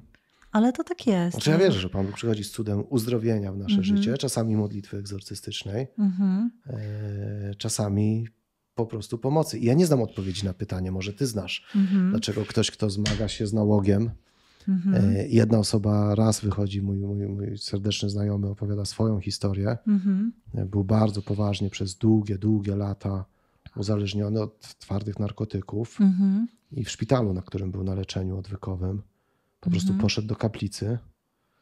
Y, Tam wypłakał w posadzkę wszystkie swoje grzechy, przeżył spotkanie z Panem Bogiem i w jednej Mhm. chwili wstał uzdrowiony. Mhm. Bez głodu narkotykowego, bez Mhm. niczego. A niektórzy całe życie od terapii do terapii, od ośrodka do ośrodka. Mhm. Nie wiem, czemu nad jego życiem Pan Bóg zamanifestował się Mhm. takim cudownym cudem uzdrowienia, bez powrotów, bez Mhm. powrotu do nałogu a w życiu innych e, Pan Bóg przychodzi z pomocą przez długotrwałe terapie, przez Mhm. ręce terapeutów. No trudno zanegować, że to jest Boże działanie. Wiesz A co, bo dlaczego to może- się nie dzieje na pstryk, Mhm. tylko tam się dzieje... Ja nie znam odpowiedzi na to pytanie, Wiesz nie? natomiast nie. wiem, że tymi dwoma ścieżkami Pan Bóg działa w świecie. Mhm, Czasami mhm. poprzez cud, czasami poprzez proces i ręce Tak. innych ludzi. Tak. Y, Wiesz co, ja myślę sobie, że bo Pan Bóg y, nie zniewala też, nie? I, No i tak. sobie myślę, że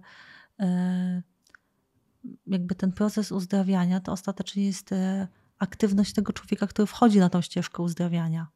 Mhm. Y, Jakby pojawiają się psychoterapeuci, nie wiem, psychiatrzy, mm, duchowni, tak, rodzina, ale on y, jakby może przyjmować tą pomoc, albo ją przyjmować częściowo, albo w ogóle negować, albo w ogóle walczyć, nie? Mhm. Mm, To myślę, że to jest też gotowość w tym człowieku do tego, żeby no, odpowiedzieć na to wołanie, nie? Bo to, wiesz, może y, iść przez tą drogę całą napakowaną różnych pomocników, Mhm. y, ale, ale po prostu nie skorzystać, nie? I po prostu nigdy nie wiesz, w którym momencie i jaka, jaka sytuacja tego człowieka wyciągnie, nie? I ja myślę, że to jest ta tajemnica, w której my y, naszego palucha nie wsadzimy, nie? No tak.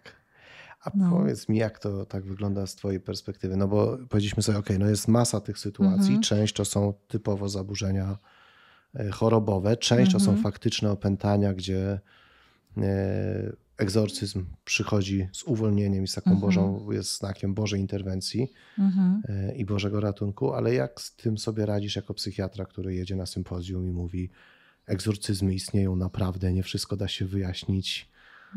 Nie, E, nie, mówię. nie wszystko da się rozwiązać tabletką. nie mówisz? Wiesz co, ja myślę, nie żartuję sobie, ja myślę, że y, jakiekolwiek, jakikolwiek mamy światopogląd, to nie wierzę, że y, y, ktokolwiek jest taki, kto by zredukował y, tą przestrzeń psychiczną, zdrowia psychicznego tylko do leków. Nie? Mhm. Jakkolwiek sobie podejmiemy interpretację tego sz- szerszego kontekstu, no to jednak każdy zakłada, że jest. Nie? Że jest. że jest ten aspekt duchowy, że Mhm. jakkolwiek go nazwie, nie? No po prostu, że, że myślę, że co, no trudno to zredukować tylko do choroby i tabletki, nie? Tak? No Tak, myślę sobie, no kto, nie wiem, myślę Ja sobie, nie wiem, to mnie właśnie jak nie, interesuje. nie? Czy to niewierzący, tak- zastanawiam się, jak psychiatra niewierzący będzie interpretował na przykład poprawę, ale może będzie interpretował sobie wsparciem systemu rodzinnego, tak? Mhm. Mm, jakby wiesz, no, w życiu dzia, y, dzia, dzieją się różne cuda. Y, Jedni je zauważą, a inni będą interpretować je w taki ludzki sposób, nie? I okej, myślę sobie, nie? Ja myślę, że no, gdybym powiedziała y, kolegom, że wierzę, że jest taki szerszy kontekst, to mnie nie zlinczują. Są tolerancyjni. No tak, no bo to chyba jest taka działa, y, Mhm. ta część psychiatria to chyba taka część medycyny, gdzie te rzeczy są najmniej takie, nie wiem jak to nazwać, deterministyczne, zero-jedynkowe, Mhm. y, że tu ta reakcja chociażby nawet na włączane leki nie jest tak jednoznaczna Oczywista. jak, Mhm. y, jak w innych dziedzinach, nie? że podajemy leki za, przeciwzakrzepowe i Mhm. rzeczywiście struktura krwi się zmienia u każdego pacjenta, a Mhm. odchyły Mhm. od tego farma, tego Tak. takiego klinicznego, y, pożądanego le, działania leku, one są rzędu promili. Tak.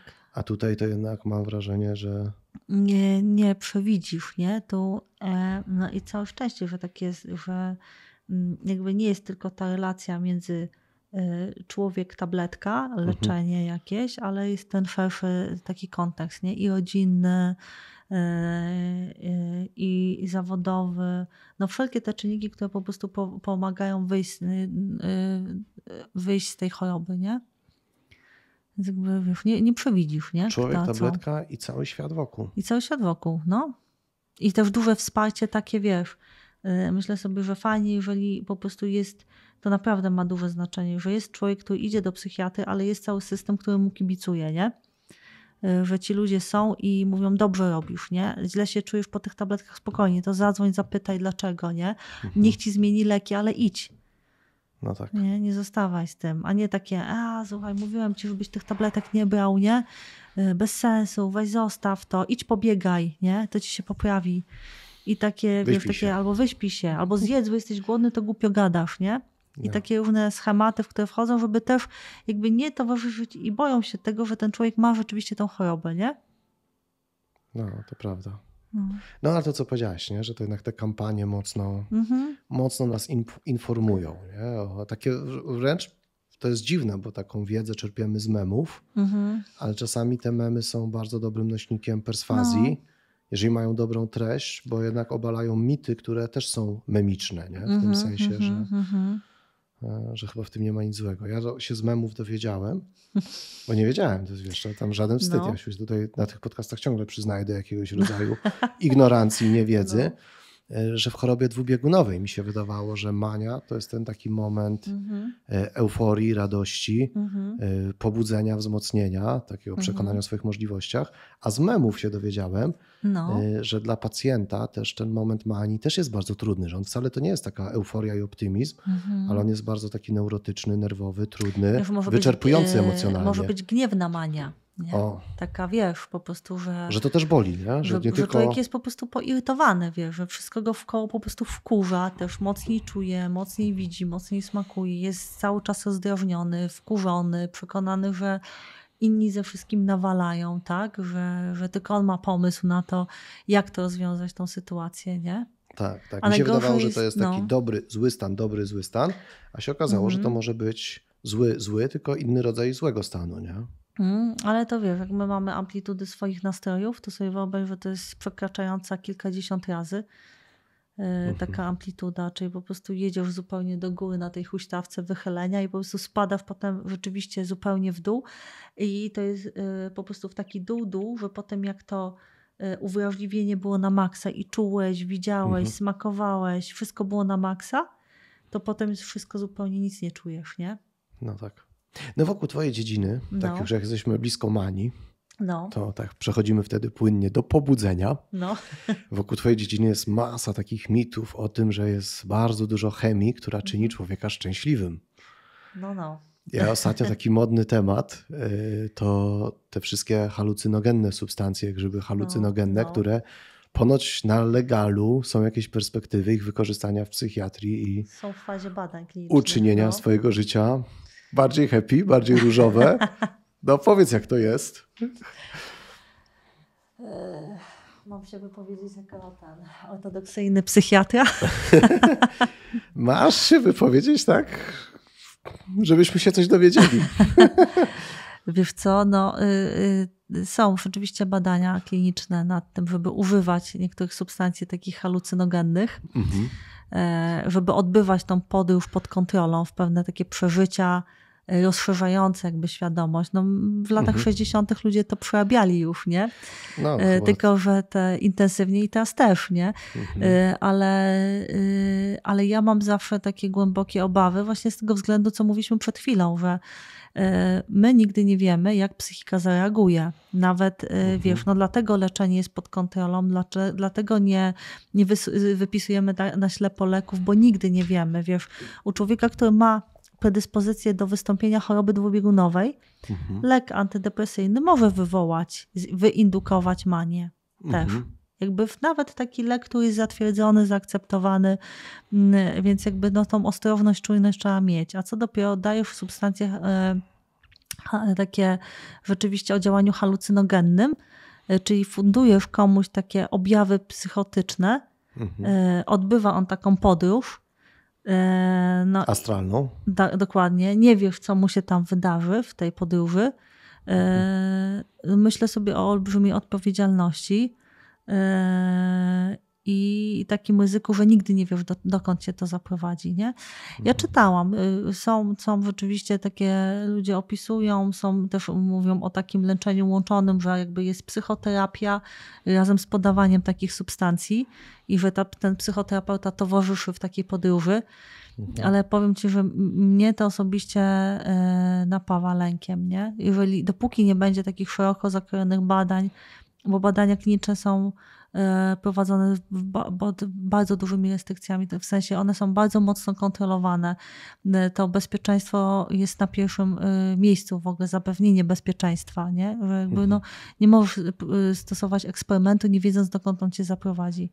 Tak. Nie wiesz, czy człowiek ci nie, nagle nie wystąpił u niego jakieś ciężkie zaburzenie wystąpiło lękowe albo jakaś psychoza I w tym momencie, jakie masz narzędzia, żeby mu pomóc, nie? Go wyciągnąć z tego. No tak, bo my sobie, no. znaczy ja sobie tak pożartowałem pośmiałem się No. na początku, No. e, ale jest zawsze ryzyko takich Jest. eksperymentów, jeżeli ten Mhm. podcast ma mieć jakiś Mhm.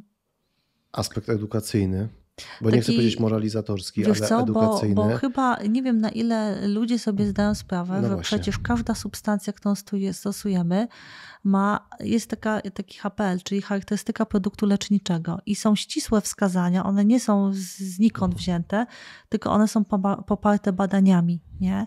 I ty wiesz, że w takim, w takim momencie wskazaniu możesz ten lek zastosować y, z wysokim prawdopodobieństwem, że to będzie bezpieczne, ale cały czas monitorując tego człowieka. A stosowanie substancji, która nie jest tak do końca przebadana, to nigdy nie zapewnisz tego bezpieczeństwa, nie? Mhm. Tam jakieś e, rzeczywiście w Stanach, ale spokojnie, niech oni sobie eksperymentują najpierw.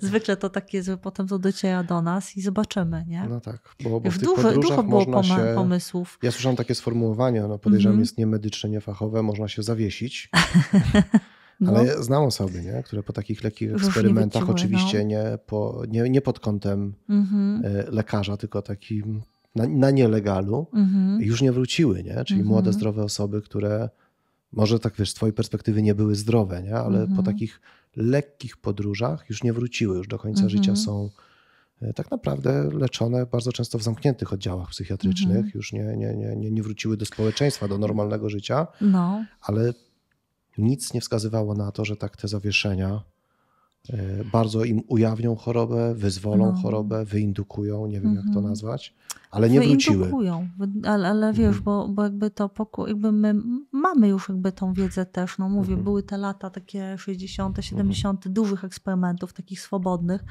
Jakby dużo osób wtedy jakby już nie wychodziło z tego, nie? Mhm. Z takiej podróży. No, to wtedy ryzykowne Eee. eksperymenty, nie? Mhm. To jakby y, no, no, ryzyko jest olbrzymie. Jako, jako lekarz bym w to nie weszła, nie? W taki eksperyment. No. Wiesz, też, no widzisz też nawet biorąc pod uwagę nawet tą odpowiedź e, placebo albo też taką Mhm. tą negatywną nocebo odpowiedź, to też nigdy nie wiesz, nie? Jak dany człowiek zareaguje. Różne błędy popełnialiśmy stosując leki w przyszłości, bo Mhm. na przykład amfetamina jako ośrodek odchudzający. Tak? To Mhm. nie wiedziałem, że ma No. takie. dzia- I ma takie działanie, czy nie? Ma działanie, ale, no, ale ma też inne działania. no tak, nie? te uboczne są. Czy na przykład takie obiegowe opinie, że amfetamina poprawia funkcje poznawcze w takim już na nielegalu. Ludzie są przekonani, a były konkretne badania, które pokazują, że e, ludzie po amfetaminie oczywiście czują tą jasność umysłu, ale popełniają o wiele błędów więcej i te Tak? błędy nawet takie banalne, których byś się nie spodziewał, że popełnią, nie? Więc to jest też Mhm. odczucie mocno subiektywne. Co jeszcze z takich popularnych substancji psychoaktywnych? Kawa też. y, Kawa z kolei y, zmniejsza ryzyko zachorowania na chorobę Alzheimera. Mm. Ale taka rzeczywiście czarna, parzona, klasyczna, w dużych ilościach powtarzana. Tak, Mhm. ale inne rzeczy wtedy tak może uszkodzić, czy nie? Przewód pokarmowy, czy nie? No tak, nie? Nie wiem, tak pytam, wiesz, ja, myślę, ja jestem kawoszem, więc I Wiesz co, y, dla kawy to ja tu nie znajdę jakichś negatywnych wyjaśnień, bo ja mam słabość do kawy. Mi się wydaje, że, nie ma jakichś takich, nie wiem, na przykład chorobę wodową żołądka, bo o tym się mówi, nie? Mhm. Że dobra, dobra i zaparzona dobrze kawa to samo zdrowie. Dobrze, to to wiesz, puścimy. Wytniemy to. Nie, nie, to wiesz, to zwielokrotnimy. Wytniemy to. To zwielokrotnimy, to jeszcze tak. Big, big e, Coffee w Industry ogóle nas mamy same lo, lokowanie produktów Tak. po prostu. Tak, nie, jestem, wiesz, No. A propos rzeczywiście tych uderzeń w Big z Big Farmą, e, Mhm. zawsze się zastanawiam, e, że przecież e, jakby wszystkie leki są produkowane i Mhm. rzeczywiście jakiś wkład finansowy jest w te leki i, i są na pewno ludzie, którzy są, chcą zarobić, ale ludzie chcą zarobić nie tylko z takich powodów, czy taki, w takiej przestrzeni, nie? Mhm. E, To też jest takie, mm, takie odciąganie ludzi od leczenia, nie?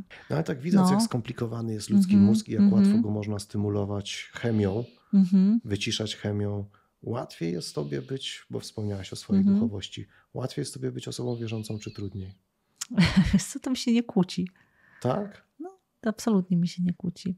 Nie, nie, nie masz Eee. czasami takiego myślenia, o jeny, potrafię to sobie wszystko, wiesz, rozpisać Mhm. na reakcje chemiczne w głowie, Wiesz co, trochę kwasu, e, trochę jakby akurat nie ten aspekt. bardziej jakby- skomplikowanych równań i Myślę, że wie, więcej jest wątków jakichś takich w życiu codziennym, które y, są w stanie mi zakłócić tą moją wiarę i pod, podważyć ją, y, niż akurat ten aspekt leków. Nie? mhm. Bardziej chyba też y, o, o tym wszystkim, o czym rozmawiamy, pewną złożoność natury ludzkiej, Mhm. pewnych dylematów takich, które się pojawiają właśnie nawet teraz w naszym kraju, nie? Moralnych, związanych z różnymi zmianami, które się dzieją też wokół kobiet, nie? Mhm. E, jakby Czyli na przykład? na przykład cała sytuacja teraz, no chociażby strajku kobiet, czy e, regulacji e, te, tego ograniczenia w ustawie antyaborcyjnej, nie? Jakby to są takie zawsze wątki, które gdzieś tam e, musisz sobie jako osoba wierząca układać w sobie, nie? Mhm. Mm, i, i których chyba sobie do końca nie ułożysz, no po prostu. E, A leki, wiesz, leki, tak jak mówiliśmy, że one w jakimś tam stopniu e, są w stanie opanować, ale do tego jeszcze wchodzi kontekst e, ten psychoterapeutyczny, rodzinny, no i najważniejszy Boży, nie? Mhm. Więc jakby tutaj, no one nie robią żadnych cudów, nie zaskakują mnie, nie? Aha. Czy nie No. masz tak, że patrzysz, mówisz, wow, mózg, taka tajemnica, musi tu odkrywać chwałę Stwórcy, a tu wystarczy taką tabletką, taką potraktować i się zamienia. Nie, bo nie przewi... Albo Wiesz co, nie, bo ta nieprzewidywalność, e, to co mówiłeś, że jeden wchodzi do. Wchodzi i się modli, tak? E, dokąd wchodził? Bo mówiłeś, On szedł do kaplicy. Do kaplicy szpitalnej, tak. kaplica z zimną posadzką. no, Tak. wpadł i, i, prze, tak, i przeżył i po prostu coś, co naukowo jest dla mnie niewytłumaczalne, bo takie Mhm. uzależnienie od twardych narkotyków to jest takie, tak, tak utorowana ścieżka w mózgu, Mhm. że boli cię wszystko, co jest związane z, tą, z, tą, z tymi. Nawet wiesz, przejeżdżasz koło jakiegoś miejsca, gdzie zwykle kupowałeś towar i po Mhm. prostu już czujesz, że po prostu musisz, nie? E, Że to są tak silne, utorowane ścieżki w mózgu, że tak, taka historia, jak ty opowiadasz, dla mnie jest po prostu tak od punktu naukowego no, niemożliwa, tak? Mhm. a się zadziewa, nie? E, No znam też, znam też takie historie, znam też takie historie z alkoholem związane, nie? Mm, Więc ta nieprzewidywalność takich y, y, sytuacji, że to życie zawsze swoje układa scenariusze, już jakby mnie studzi z tego przekonania i forii takiej, nie? Żła, nie? Cieszy mnie, kiedy wracają ludzie i widzę, że na przykład po włączeniu leku, to jest super w ogóle, że Mhm. wracają i zaczynają składnie rozmawiać, nie?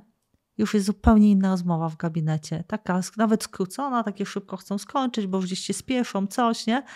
Nie, nie ma takiego rozjechania, nie? No to to jest super doświadczenie. Myślę sobie, dobrze, że, dobrze, że to robię, nie? No ale nie, wiesz, za chwilę przyjdzie ileś sytuacji, które mnie ostudzą w tej euforii, nie? Więc tak spokojnie, nie?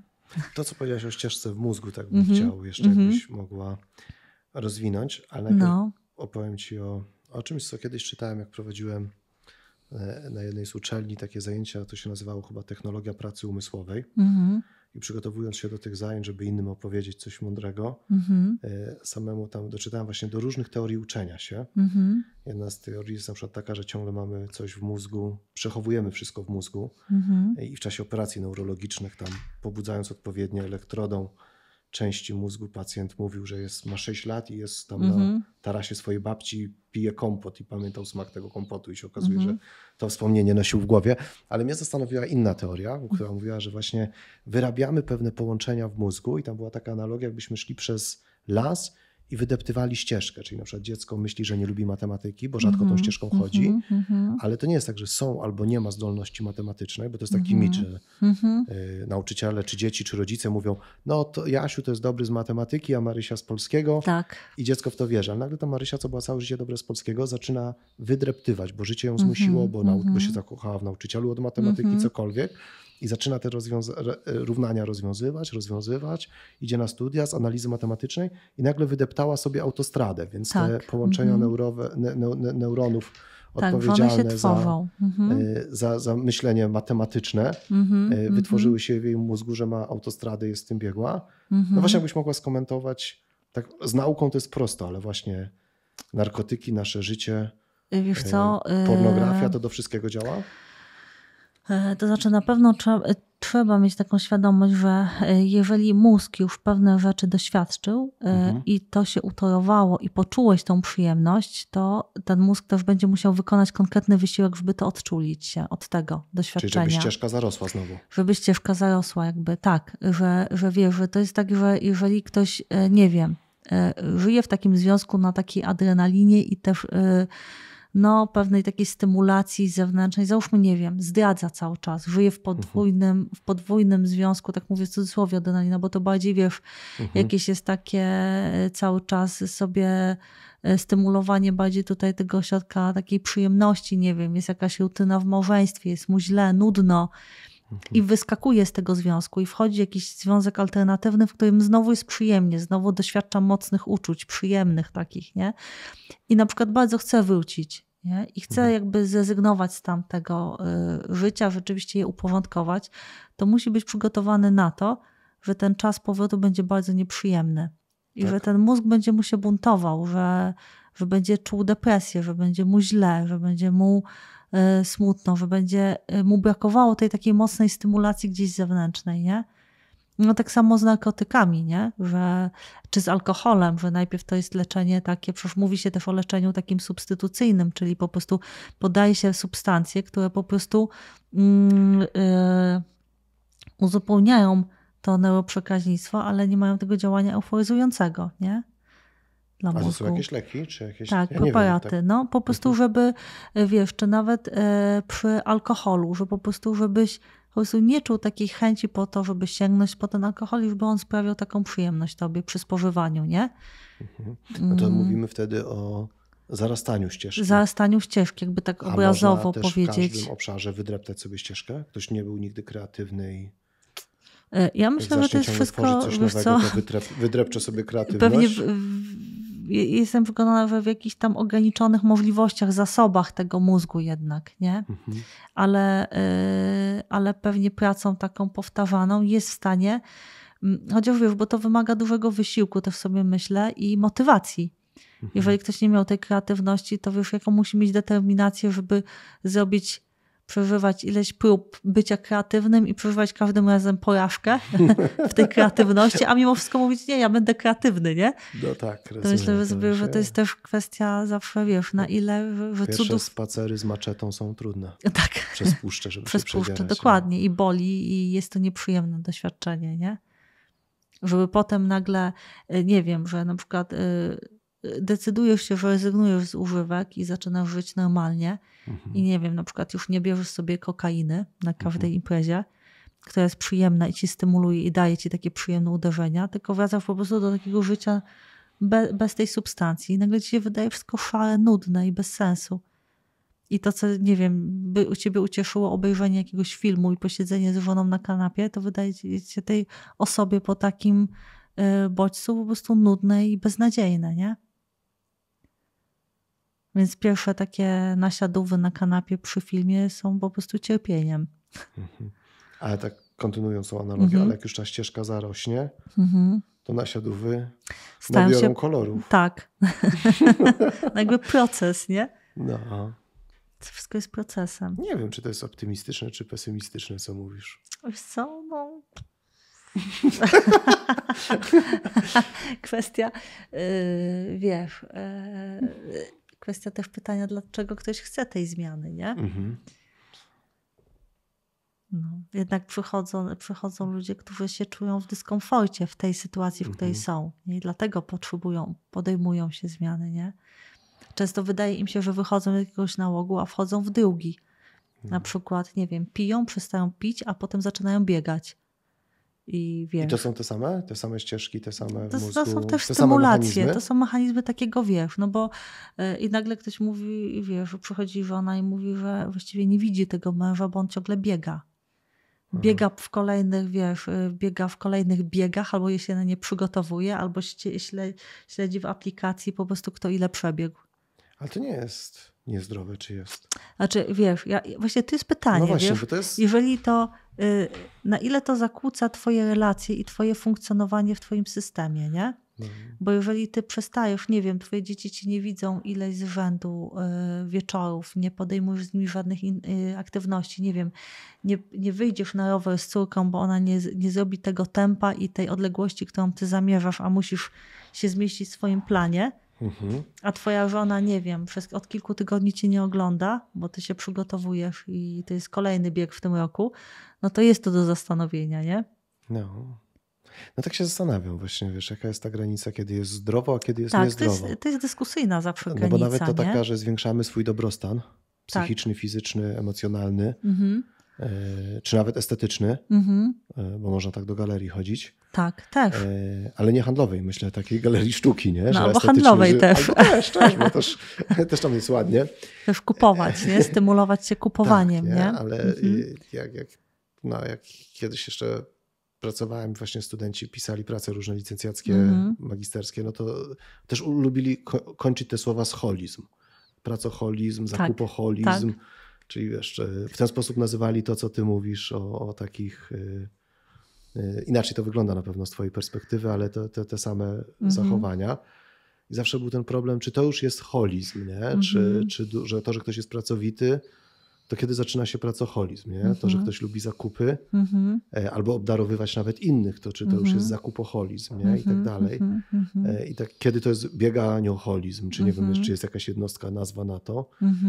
E, I taka subiektywna miara, że to zaczyna być wyniszczające na zewnątrz, dla relacji, dla otoczenia, to jest bardzo słaba miara, nie? Bo to tak, to też znaczy, to zależy od tego, no. jak zaborcze jest otoczenie. Też, to zawsze jest jakiś kompromis, nie? No. Wypracowany między ludźmi, ale e, Nie no... macie jakichś takich tabelek, że no przychodzi właśnie- pacjent, dajesz mu taki test, no bo na alkoholizm takie są. Ten holizm jest łatwy. Tak, chociaż też zawsze ta, ta, ta e, relacja tej osoby, która Tam jest pije... 10 takich punktów, Tak. które się wypełnia. Na dwa trzeba odpowiedzieć, żeby już zainteresować się lekarzem, czuje... ale wszyscy odpowiadają na dwa. Wszyscy odpowiadają na kilka. A czemu się tak śmiejesz? My nie będziemy tego wycinać. Jakąś taką krzywdę poczułam w swoim głosie. No, nie ukrywam, że A te jakiej skale jeszcze robiłeś? Nie, nie, nie. Wiesz co, nie wiem, nie, nie, to tą skalę to chyba robiłem, wiesz, No. 10 lat temu albo więcej, ale tylko zapamiętałem, że ona była niesprawiedliwa. Czyli takie niefajne to było narzędzie według ciebie. W ogóle. Ale wiesz, jeżeli ludzie, którzy piją, e, Mhm. przychodzą na przykład sami i opowiadają to, Mhm. e, a potem przychodzi ktoś z rodziny i relacjonuje, to te opowieści są naprawdę dwie różne. Tak. Tak, e, bo jednak przy nałogu, przy uzależnieniu są te mechanizmy takie racjonalizujące, też obiektywizujące, tak, taką, nawet nie obiektywizujące, racjonalizujące, umniejszające problem, nie? To są jakieś E, obiektywne skale dla biegania, dla... E, Wiesz co, no zawsze taki szczegółowy wywiad nie? E, Mhm. jest istotny. No, na przykład przy alkoholu rzeczywiście jest to łatwiejsze, bo na przykład, Mhm. na przykład przy alkoholu jest tak, że no oczywiście tam wiele jest pytań, ale na przykład zadajesz pytanie o prawo jazdy i to jest Mhm. ciekawe. I mówi, nie, no nie mam prawa jazdy. A dlaczego? No zostało zabrane. Dlaczego? Po jazdę po pijanemu, nie? Bo, No bo u, Ja się nie znam, ale mi się wydaje, że jak już ktoś traci prawo jazdy za jazdy po pijaku, No. to, to jest duży problem. to jest duży problem, ale na przykład e, często osoby pijące na przykład nie powiedzą ci tego tak same z Mhm. siebie, jeżeli nie zapytasz, nie? Na takich wstępnych, nie? Nie na przykład ilości alkoholu, no yy, zupełnie też jakby jakąś taką tendencję jest, żeby, żeby pomniejszyć tą ilość, nie? Mm, albo na przykład, że piją tylko piwo, a to piwo to nie alkohol, nie? Mhm. Mm, A przecież tych mocnych trunków to mało, albo głównie ten, to piwo jest, a, tych, a tego piwa jest na przykład 10 piw albo 11 W jakim czasie? y, wieczorem, nie? Ty Wypijamy. żartujesz. No. Więc jakby Ja Myślałem, że to miesięczna dawka. była. nie.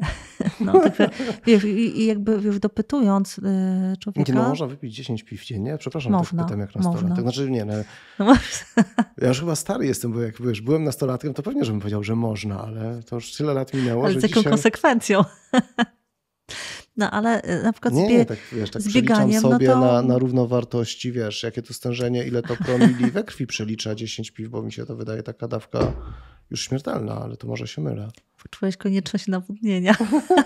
Ja cały czas w czasie tej rozmowy czuję konieczność nawodnienia.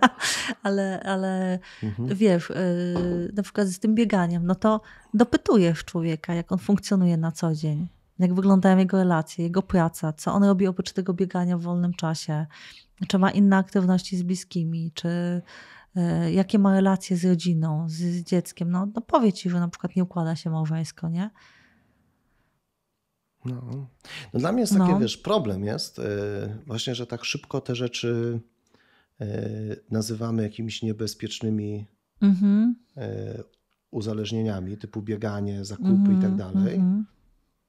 Nie wiem, na ile to jest taka moda, że to rzeczywiście jest destrukcyjne, a, na ile do, lubimy mhm. dopatrywać się uzależnień tam, gdzie, gdzie, i zagrożeń tam, gdzie ich nie ma, nie? Czy rzeczywiście takie mhm. bieganie Mhm. Jest czy niebezpieczne? Czy bardziej niebezpieczne bieganie... by było, gdyby to było czytanie książek albo granie w szachy? E, wiesz co, no każdy, każda sytuacja, w której zamykasz się na relacje i powodujesz cierpienie u, innego, u innych ludzi, jest takim e, punktem do zastanowienia się, nie? To może nawet jest bardziej takie pytanie psychoterapeutyczne, nie? Mhm. Niż, e, niż takie do mnie jako do lekarza. Bo wiadomo, że ja nikogo nie będę leczyć z biegania, ani mu mówić, słuchaj, panie weź pan leki, bo pan biegasz, nie? Mhm. E, wiesz, tylko po prostu, e, żeby tak uczciwie przyjrzeć sytuacji się, czy, czy to jest taka aktywność, która cię pożera w całości, nie? Mhm. która wyklucza wszelkie inne aktywności, która wyklucza twoje relacje takie z najbliższymi, nie? A no. powiedz mi jeszcze, tak jak rozmawialiśmy o tych takich ścieżkach w mózgu, mhm. to to, że zamknęliśmy nasze dzieci na rok bez szkół, no. też powoduje takie trwałe zmiany w neuroprzekaźnikach i w połączeniach tych synaps. Znaczy wiesz, na pewno główce. one powodują e, silny kryzys u, u, u dzieciaków, nie? Ale tak myślisz, by... że też taki trwały na zasadzie, że te e, wiesz, no nasze nawyki, skamaty, myślenia czy zachowania ulegają wiesz, no trwałej no... zmianie, że będzie tak ciężko jak mhm. zrezygnować z biegania czy Wiesz co, no ja myślę, że, że taką Odbudować cenę, wiesz, tą ścieżkę taką typową ciężko, dla życia społecznego. Że będzie ciężko odbudować, bo mhm. to są pewne, no jakby nie dość, że to jest sytuacja trudna, w której one się znajdują i ewidentnie więcej nastolatków trafia do gabinetu, naprawdę. Tak? To na, widzisz z twojego gabinetu? No, naprawdę myślę, że jesteśmy w takim naprawdę konkretnym kryzysie, jeżeli chodzi o w ogóle w kryzysie takim globalnym zdrowia psychicznego, a szczególnie młodzieży. A jakbyś tak bo... miała określić z perspektywy gabinetu, mm-hmm. co się zwiększyło? Czyli częściej ktoś przychodzi i mówi: Pani doktor, jest problem. Mm-hmm. I w czasie pandemii jakiego typu te stuknięcia do drzwi się pojawiają częściej? Teraz mi się wydaje, że w ogóle yy, rzeczywiście pojawił się taki problem takiego wypalenia tą sytuacją że mhm. był taki okres wstępny, kiedy zaczynała się ta pandemia i była taka mobilizacja. I wtedy mhm. było tak trochę śmiesznie, nie? My, tak, wszyscy nagrywali trochę, Hot 16 Challenge. Tak, wszyscy, tak, wszyscy jakieś filmiki śmieszne, jak oni sobie spędzają czas w lockdownie, było to obśmiewane. To był też taki mechanizm adaptacyjny poradzenia sobie z tą sytuacją, nie? Mhm. Mm, e, było zabawnie, trochę odliczaliśmy te kolejne zachorowania, ale one były do zliczenia na ręku. Gdzieś tam słyszeliśmy, że się dzieje w świecie, ale to tak spokojnie, nie? Ileś tam, wiesz, teraz minęło czasu i jest coś takiego, że ludzie są wypaleni, nie? Tą sytuacją że to tak jak w wojnie, po prostu nadszedł hmm. taki syndrom takiego wypalenia tą sytuacją, takiego no zmęczenia. w uczniów, którzy są na zdalnej Też. edukacji, to jakiego rodzaju to są? Że na przykład odpalają, e, odpalają po prostu komputer, bo wyobraź sobie spędzić tyle czasu, tyle godzin przed komputerem, mhm. skupiając uwagę, jest to praktycznie niemożliwe. Mhm. Więc oni odpalają po prostu te e, lekcje online'owe i po prostu albo biernie sobie siedzą, albo coś robią alternatywnie. Mm, albo czasami już trudno ich obudzić, zasypiają i po prostu wybudza się ich na siłę po kilku godzinach i sadza przed tym komputerem. E, albo przeżywają epizod depresji, albo mhm. mają zachowania takie autoagresywne, w, w, w takie samookaleczające siebie. E, wiesz, albo też problem e, pojawia się relacyjny taki, no bo głównie komunikują się na komunikatorach. Mhm.